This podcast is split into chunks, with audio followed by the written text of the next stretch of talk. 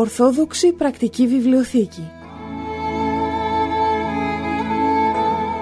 Απλές και πρακτικές απαντήσεις σε ζητήματα που προκύπτουν στην καθημερινή ζωή του πιστού.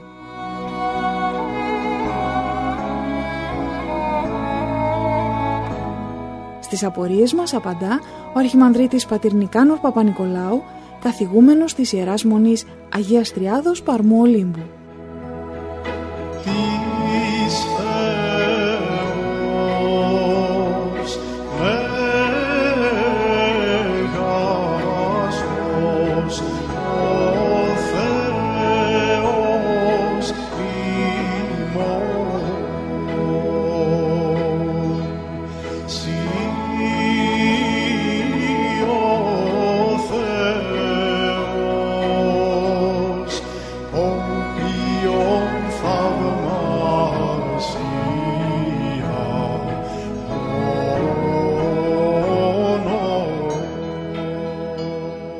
Ορθόδοξη Πρακτική Βιβλιοθήκη στους δέκτες σας, αγαπητοί μας φίλοι, και είμαστε εδώ κοντά σας με τον πατέρα Νικάνορα. Πάτερ, την ευχή σας, την ευχή του Κυρίου, τον πνευματικό της αδερφότητός μας, για να απαντήσουμε σε ένα ερώτημα που αφήσαμε αναπάντητο στην προηγούμενη συνάντησή μας.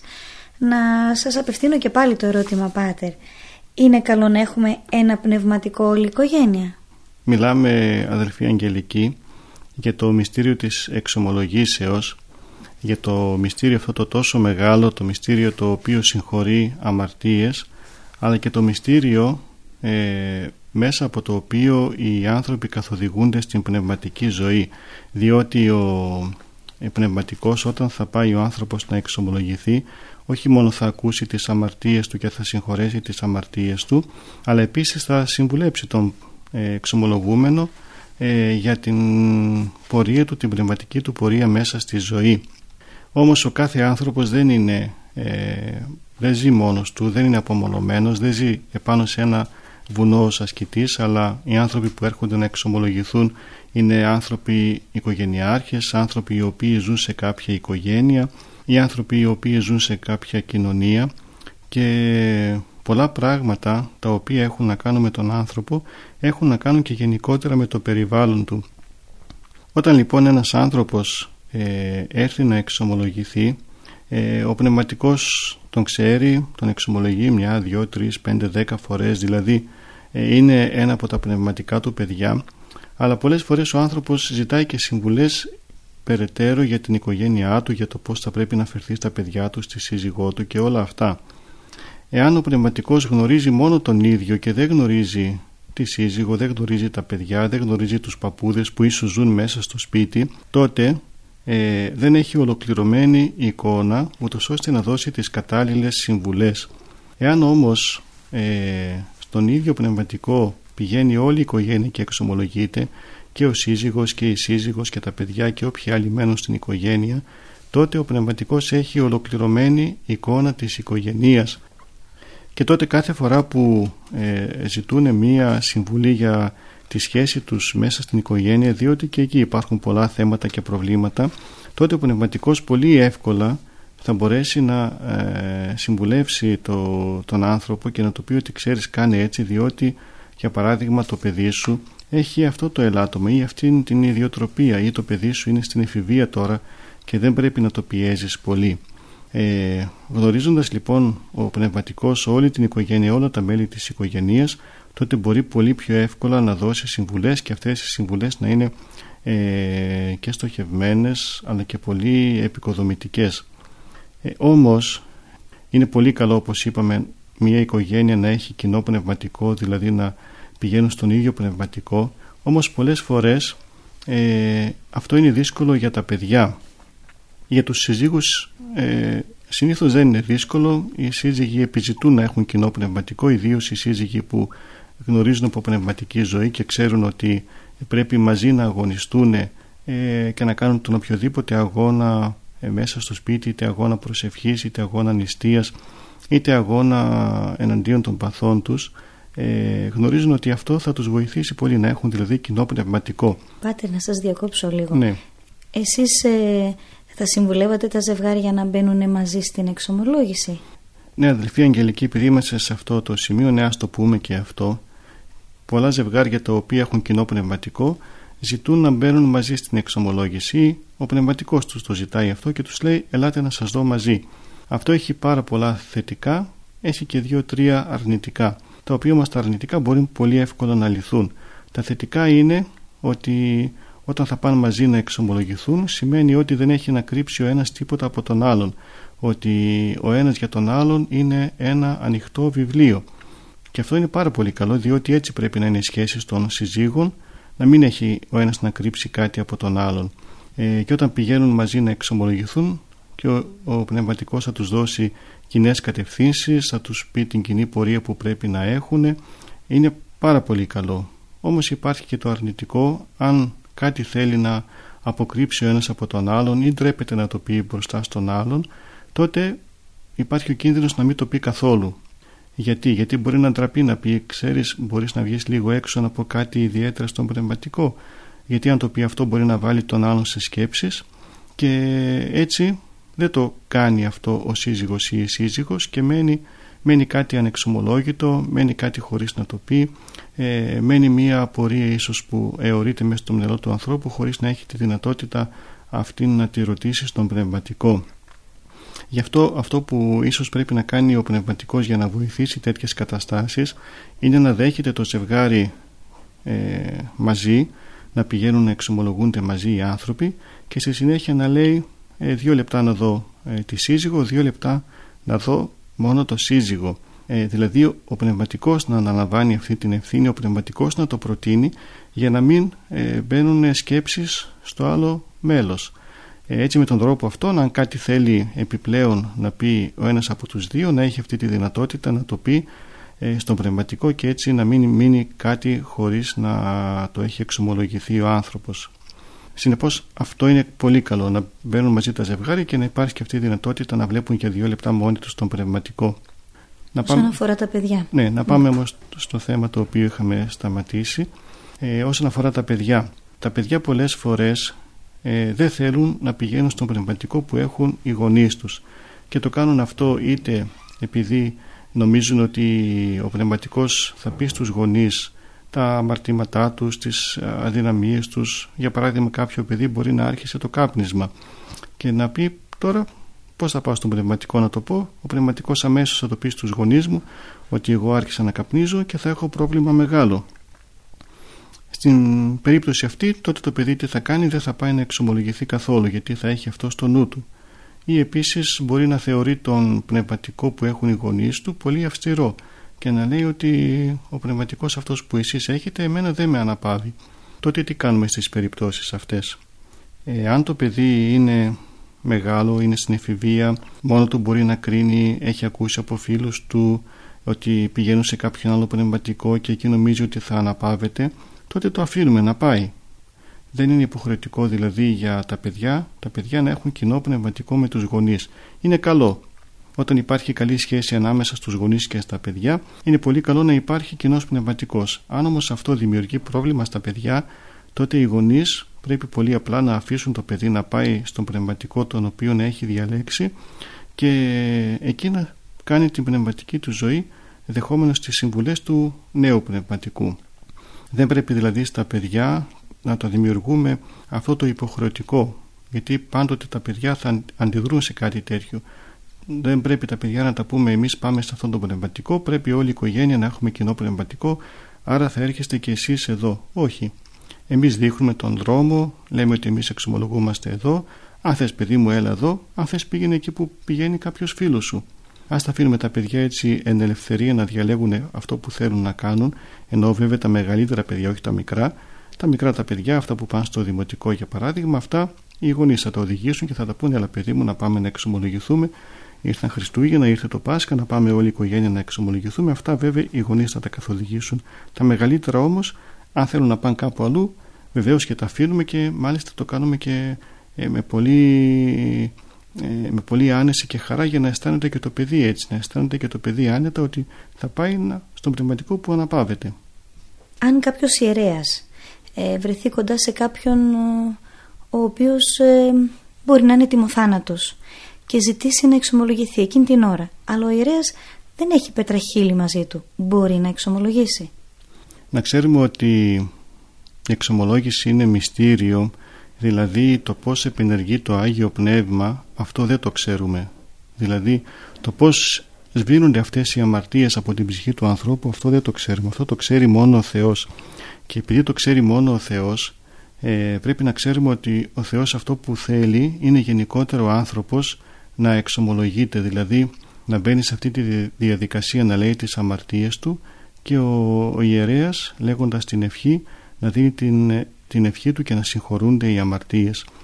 Πάνω σε αυτό το γενικό πλαίσιο θα απαντήσουμε και στο ερώτημα που μόλις ανέφερες, αδελφή Αγγελική. Αν ένας άνθρωπος βρίσκεται σε μια πολύ δύσκολη θέση και είναι ένα τροχαίο και ο άνθρωπος φεύγει από τη ζωή εκεί που βρίσκεται, πάνω στην άσφαλτο, σε ένα χωράφι που είναι πεταμένος από το τροχαίο, και βρεθεί δίπλα του ένας ιερέας και ο άνθρωπος εκείνος εκείνη την ώρα λέει ότι «Πάτερ, έχω ένα μεγάλο αμάρτημα και επειδή καταλαβαίνω ότι φεύγω από τη ζωή να σας το πω».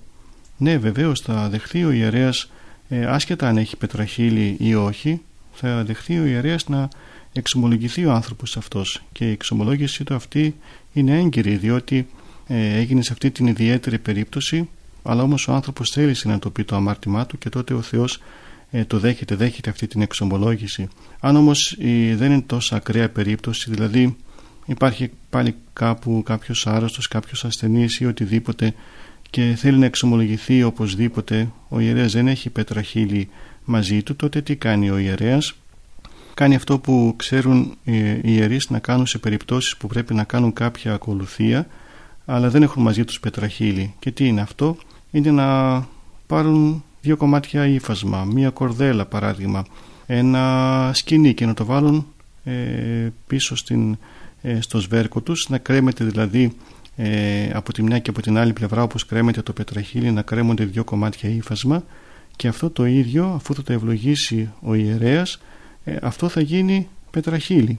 Πολλές φορές οι μοναχοί που είναι ζουν ως ασκητές, είναι μακριά από τον κόσμο, πάει κάποιος δηλαδή ιερέας και βρίσκει ξαφνικά έναν μοναχό σε μια σπηλιά και του λέει ο μοναχός «Σε παρακαλώ εξομολόγησέ με», και δεν έχει ο ιερέας κάτι μαζί του, τότε με αυτόν τον τρόπο που είπαμε ή με το κομποσκίνη του, θα βγάλει το κομποσκίνη του, θα το περάσει στο κεφάλι του και το κομποσκίνη το ίδιο θα γίνει το πετραχύλι. Με αυτούς τους τρόπους οι ιερείς μπορούν να κάνουν ακολουθίες, όχι βέβαια θεία λειτουργία ή μυστήρια άλλα που χρειάζονται πιο πολλά άμφια, αλλά αυτές τις ακολουθίες που γίνονται μόνο με το πετραχύλι μπορούν να τις κάνουν, να τις τελέσουν οι ιερείς με αυτόν τον απλό τον τρόπο. Βέβαια από εκεί και πέρα αυτό το σκοινί, ας πούμε, παράδειγμα που βρέθηκε εκεί και το χρησιμοποίησε ο ιερέας ως πετραχύλι, δεν θα είναι ένα σκοινί το οποίο θα χρησιμοποιηθεί σε άλλη δουλειά. Από εκεί και πέρα αγιάστηκε αυτό το σκοινί και θα πρέπει ή να καεί ή να τοποθετηθεί σε κάποιο μέρος το οποίο δεν θα είναι για άλλη χρήση. Πάτερ, και αν βρεθεί σε κάποιον κοντά κάποιος λαϊκός, σε κάποιον που πεθαίνει και ζητήσει να πει κάποια πράγματα, μπορεί αυτό να το λάβουμε ως εξομολόγηση? Ναι, νομίζω ότι ο Θεός και αυτό το λαμβάνει ως εξομολόγηση. Δηλαδή αν βρεθεί ο άνθρωπος σε τέτοια περίπτωση που ανέφερες, αδελφή Αγγελική, και δεν έχει κοντά του ιερέα αλλά είναι κάποιος άλλος συνάνθρωπός του, καλά είναι έστω και εκεί να πει τις αμαρτίες του, να πει ότι «Ξέρεις, εγώ έχω αυτά τα βάρη, σε παρακαλώ, εγώ σου τα λέω, αν θες και εσύ μετά μετάφερε τα σε ένα πνευματικό και πες ότι αυτά σου τα είπα, ας μου διαβάσει ο ιερέας συγχωρετική ευχή». Και αυτό νομίζω ότι ο Θεός το δέχεται ως εξομολόγηση, και καλά είναι ο άνθρωπος, εάν βρεθεί σε τέτοια δύσκολη στιγμή, να το κάνει και αυτό. Μάλιστα. Υπάρχουν περιπτώσεις, Πάτερ, που ο πνευματικός βρίσκεται μακριά και τον παίρνουμε τηλέφωνο. Εξομολογούμαστε μέσω τηλεφώνου. Ισχύει αυτή η εξαποστάσεως εξομολόγηση? Πρέπει να ξέρουμε βέβαια ότι η εξομολόγηση είναι αυτό, έτσι, το κλασικό αυτό που ξέρουμε. Δηλαδή να πάει ο απιστός, ο άνθρωπος, στον ιερέα και να εξομολογηθεί εκεί πρόσωπο προς πρόσωπο τις αμαρτίες του. Όμως για σπάνιες περιπτώσεις, για περιπτώσεις που είναι κάτι πολύ πολύ δύσκολο, κάτι που ο ένας είναι εδώ και ο άλλος είναι πολύ πολύ μακριά και θέλει για παράδειγμα ο άνθρωπος να κοινωνήσει και αισθάνεται κάτι ως βάρος και λέει «Πάτερ, μου έχετε δώσει την ευχή να κοινωνήσω για παράδειγμα, αλλά ξέρετε, εγώ από όταν εξομολογήθηκα μέχρι σήμερα που είναι αύριο να κοινωνήσω και δεν μπορώ να έρθω να σας βρω, ξέρω εγώ κατέκρινα ή μάλωσα με τη σύζυγό μου, τι να κάνω, να κοινωνήσω ή να μην κοινωνήσω? Αφού το λέει εκεί ο άνθρωπος, ο πιστός, το καταθέτει έτσι με τον τρόπο αυτόν, τότε ο ιερέας θα του πει, ο πνευματικός θα του πει, ωραία, πήγαινε να κοινωνήσεις και όταν θα έρθεις θα σου διαβάσω εγώ τη συγχωρητική ευχή. Δηλαδή και αυτό είναι εξομολόγηση, αφού το λέει ο άνθρωπος, αφού το αναφέρει, αλλά όμως μετά πρέπει να πάει να βρει τον πνευματικό και να του θυμίσει ίσως και αυτό το γεγονός ότι πάτερ, εγώ σας είχα πάρει και ένα τηλέφωνο, σας είχα πει αυτό το πράγμα. Αυτό όμως μόνο να μην γίνει συνήθεια. Δηλαδή είναι ένας πνευματικός στην Ευρώπη και ένας πνευματικός στην Αμερική ή ένας πνευματικός στην Αυστραλία και συνεχώς εξομολογείται ο άνθρωπος έτσι δια τηλεφώνου. Αυτό δεν είναι σωστό, διότι δεν θα έχει και πνευματική προκοπή, αλλά και διότι δεν είναι αυτή η εξομολόγηση. Εξομολόγηση είναι να γίνει το μυστήριο έτσι όπως γίνεται, έτσι όπως το ξέρουμε. Το άλλο που είπαμε δια τηλεφώνου είναι κάτι έκτακτο, κάτι το οποίο θα συμβεί και το οποίο δεν υπάρχει τότε εκείνη τη στιγμή δυνατότητα να βρει κάποιος τον πνευματικό του. Τότε λοιπόν θα χρησιμοποιήσει τον τρόπο αυτόν που είπαμε. Τη δέχεται και αυτήν ο Θεός την εξομολόγηση, αλλά με την προϋπόθεση αυτήν ότι θα πάει μετά και θα του διαβάσει ο πνευματικός της συγχωρητική ευχή. Μάλιστα. Κάτι ακόμα, πάτερ. Λέμε πολλές φορές όταν κάποιος άνθρωπος ταλαιπωρείται έτσι με αρρώστια για μεγάλο χρονικό διάστημα, είτε πριν να φύγει από αυτή τη ζωή είτε όχι, ότι όλο αυτό το επιτρέπει ο Θεός για να εξηλωθεί από κάποιες αμαρτίες που ίσως δεν είπε ή που ίσως έκρυψε. Ισχύει κάτι τέτοιο? Ισχύει βέβαια, αδελφοί αγγελικοί, ισχύει και αυτό. Βλέπουμε πολλούς ανθρώπους στο τέλος της ζωής τους να ταλαιπωρούνται, να περνάνε μεγάλες δοκιμασίες, μεγάλες αρρώστιες, αρρώστιες με τις οποίες πονάνε πολύ, και λέμε ότι να, αυτός ο άνθρωπος μάρτυρας έχει γίνει. Και όντως ο Θεός επιτρέπει πολλές φορές μεγάλες αρρώστιες να έρθουν στον άνθρωπο στο τέλος της ζωής του για να εξηλαιωθεί από κάποιες αμαρτίες τις οποίες είτε δεν τις είπε, επειδή βέβαια τις ξέχασε όχι θελημένα, είτε ήταν αναγνία αμαρτίες του, και με τον τρόπο αυτόν ο Θεός θέλει να τον εξαγνίσει τελείως. Ο πόνος γενικότερα, ενώ είναι τόσο αποτρόπιος για τον άνθρωπο, τόσο ο άνθρωπος δεν θέλει να πονάει, άλλο τόσο τον ωφελεί πνευματικά. Αυτό πρέπει να το ξέρουμε. Και ο πόνος είναι αυτός ο οποίος πολλές φορές σβήνει αμαρτίες μας. Είναι σωστό αυτό που λένε, ότι παράδειγμα κάποιος έχει καρκίνο στο τέλος της ζωής του και πονάει πολύ, όμως αυτό τον κάνει τελικά να πάει στον παράδεισο. Ξέρει ο Θεός είναι μεγάλος τεχνίτης της σωτηρίας μας, βρίσκει ο Θεός τρόπους να σωθούμε, βρίσκει ο Θεός τρόπους να εξαγνιστούμε τελείως από τις αμαρτίες, αρκεί εμείς να είμαστε άνθρωποι καλοπροαίρετοι, άνθρωποι του Θεού, άνθρωποι οι οποίοι τηρούμε το θέλημα του Θεού και θέλουμε να το τηρούμε στη ζωή μας. Εάν αυτά που μπορούμε να κάνουμε τα κάνουμε, τότε τα υπόλοιπα τα κάνει ο Θεός. Βρίσκει δηλαδή ο Θεός τρόπους να γίνουμε τελείως καθαροί και λαμπροί και να εισέλθουμε έτσι στη βασιλεία των ουρανών. Όταν λοιπόν βλέπουμε κάποιον άνθρωπο έτσι στα τέλη της ζωής του να ταλαιπωρείται πολύ, ναι μεν θα τον λυπηθούμε, αλλά μέσα μας χαιρόμαστε ότι αυτός ο άνθρωπος μπορεί με μόνο αυτή την ασθένειά του να κερδίσει τον παράδεισο. Πάτερ, ωραία όλα όσα είπαμε, πάμε στην εξομολόγηση, τα λέμε όλα, δεν κρύβουμε τίποτα, ζητάμε την συγχώρεση, μας διαβάζει ο ιερέας τη συγχωρητική ευχή, αλλά τι ουσία έχουν όλα αυτά αν εμείς τελικά, ενώ ζητάμε τη συγχώρεση από το Θεό, δεν συγχωρούμε τη γειτόνισά μας γιατί μας πήρε ένα κομμάτι από τον κήπο μας ή τον αδερφό μας, κάποιο μέλος της οικογένειάς μας ή κάποιον άλλον, τέλος πάντων. Αδελφοί αγγελικοί, ο Χριστός μας τα είπε πολύ καθαρά, ότι αν θέλουμε να συγχωρεθούμε πρέπει να συγχωρήσουμε. Αυτό είναι ξεκάθαρο, και με όποιο μέτρο μετρούμε τους άλλους ανθρώπους, τους αδελφούς μας, με αυτό το μέτρο θα μας μετρήσει ο Θεός. Αν εμείς είμαστε αυστηροί με τους ανθρώπους, αν δεν είμαστε συγχωρητικοί, ούτε ο Θεός θα συγχωρήσει τις αμαρτίες μας. Και αυτό βέβαια τι σημαίνει, για να το ξεκαθαρίσουμε λίγο, σημαίνει δηλαδή ότι αν πάμε να εξομολογηθούμε και εμείς οι ίδιοι δεν συγχωρούμε τους άλλους, ότι τελικά όταν μας διαβάσει ο ιερέας την ευχή δεν θα συγχωρηθούν οι αμαρτίες μας. Δεν σημαίνει αυτό, γιατί ξέρουμε ότι στην εξομολόγηση συγχωρούνται όλες οι αμαρτίες. Αλλά τι σημαίνει? Σημαίνει ότι ο Θεός δεν θα μας φωτίζει, δεν θα μας βοηθάει στο να προσερχόμαστε στο μυστήριο της εξομολογήσεως και να κάνουμε καθαρή εξομολόγηση. Δεν θα έχουμε δηλαδή τη βοήθεια του Θεού στη διαδικασία αυτή της εξομολόγησης. Όταν όμως εμείς είμαστε συγχωρητικοί, όταν συγχωρούμε τον συνάνθρωπό μας, αυτόν που μας έκανε κακό και τον εχθρό μας ακόμα δηλαδή, τότε ο Θεός θα μας δίνει τόσο πολύ δύναμη, θα μας δίνει τόσο φωτισμό, και κάθε φορά που θα πάμε να εξομολογηθούμε θα κάνουμε πολύ πολύ καθαρή εξομολόγηση και θα συγχωρούνται όλα τα πάντα ότι έχουμε μέσα μας.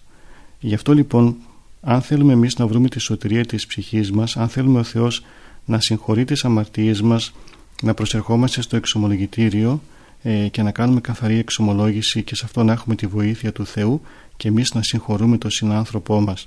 Αν δεν τον συγχωρούμε, τότε η εξομολόγησή μας πάντοτε θα χωλαίνει, πάντοτε θα κουτσένει, πάντοτε δεν θα είναι ολοκληρωμένη και τελικά δεν θα σωθεί η ψυχή μας.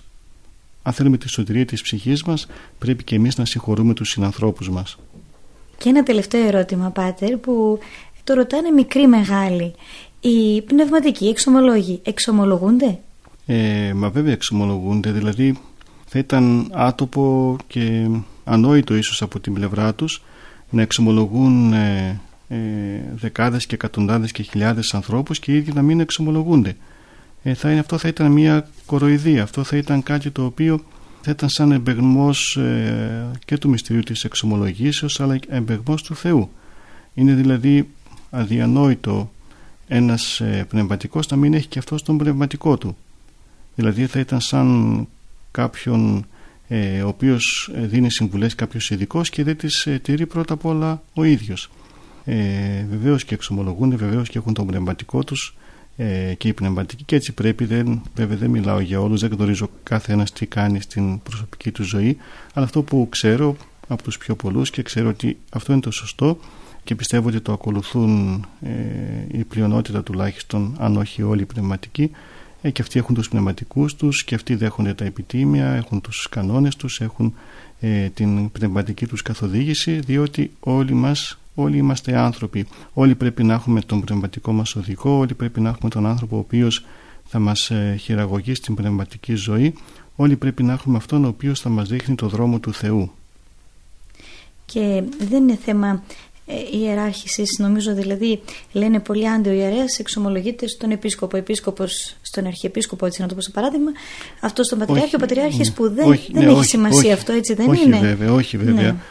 Εγώ ξέρω πολλούς αρχιερείς οι οποίοι έχουν πνευματικούς, κάποιους ταπεινούς ιερείς στο Άγιον Όρος, και πηγαίνουν στο Άγιον Όρος και εξομολογούνται εκεί σε έναν ιερέα ο οποίος είναι άγνωστος στους πολλούς, ο οποίος είναι κρυμμένος μέσα στην έρημο.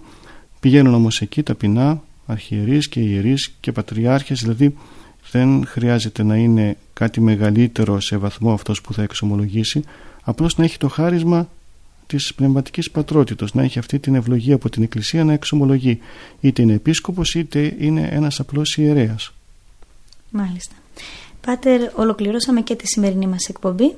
Την ευχή σας να έχουμε. Την ευχή του Κυρίου. Για τη συνέχεια της πορείας μας, και την ευχή σας να έχουμε για να κάνουμε από εδώ και πέρα μια σωστή εξομολόγηση που θα έχει και τα αντίστοιχα αποτελέσματα που αναφέραμε στις εκπομπές που ήδη κάναμε. Φίλοι μας, σας χαιρετούμε. Θα συναντηθούμε στην επόμενη εκπομπή μας. Χαίρετε.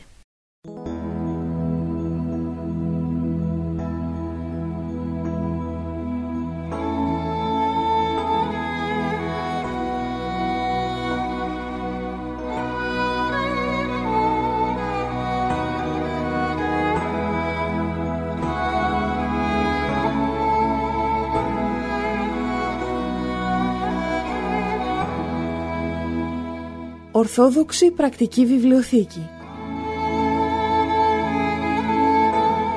Απλές και πρακτικές απαντήσεις σε ζητήματα που προκύπτουν στην καθημερινή ζωή του πιστού.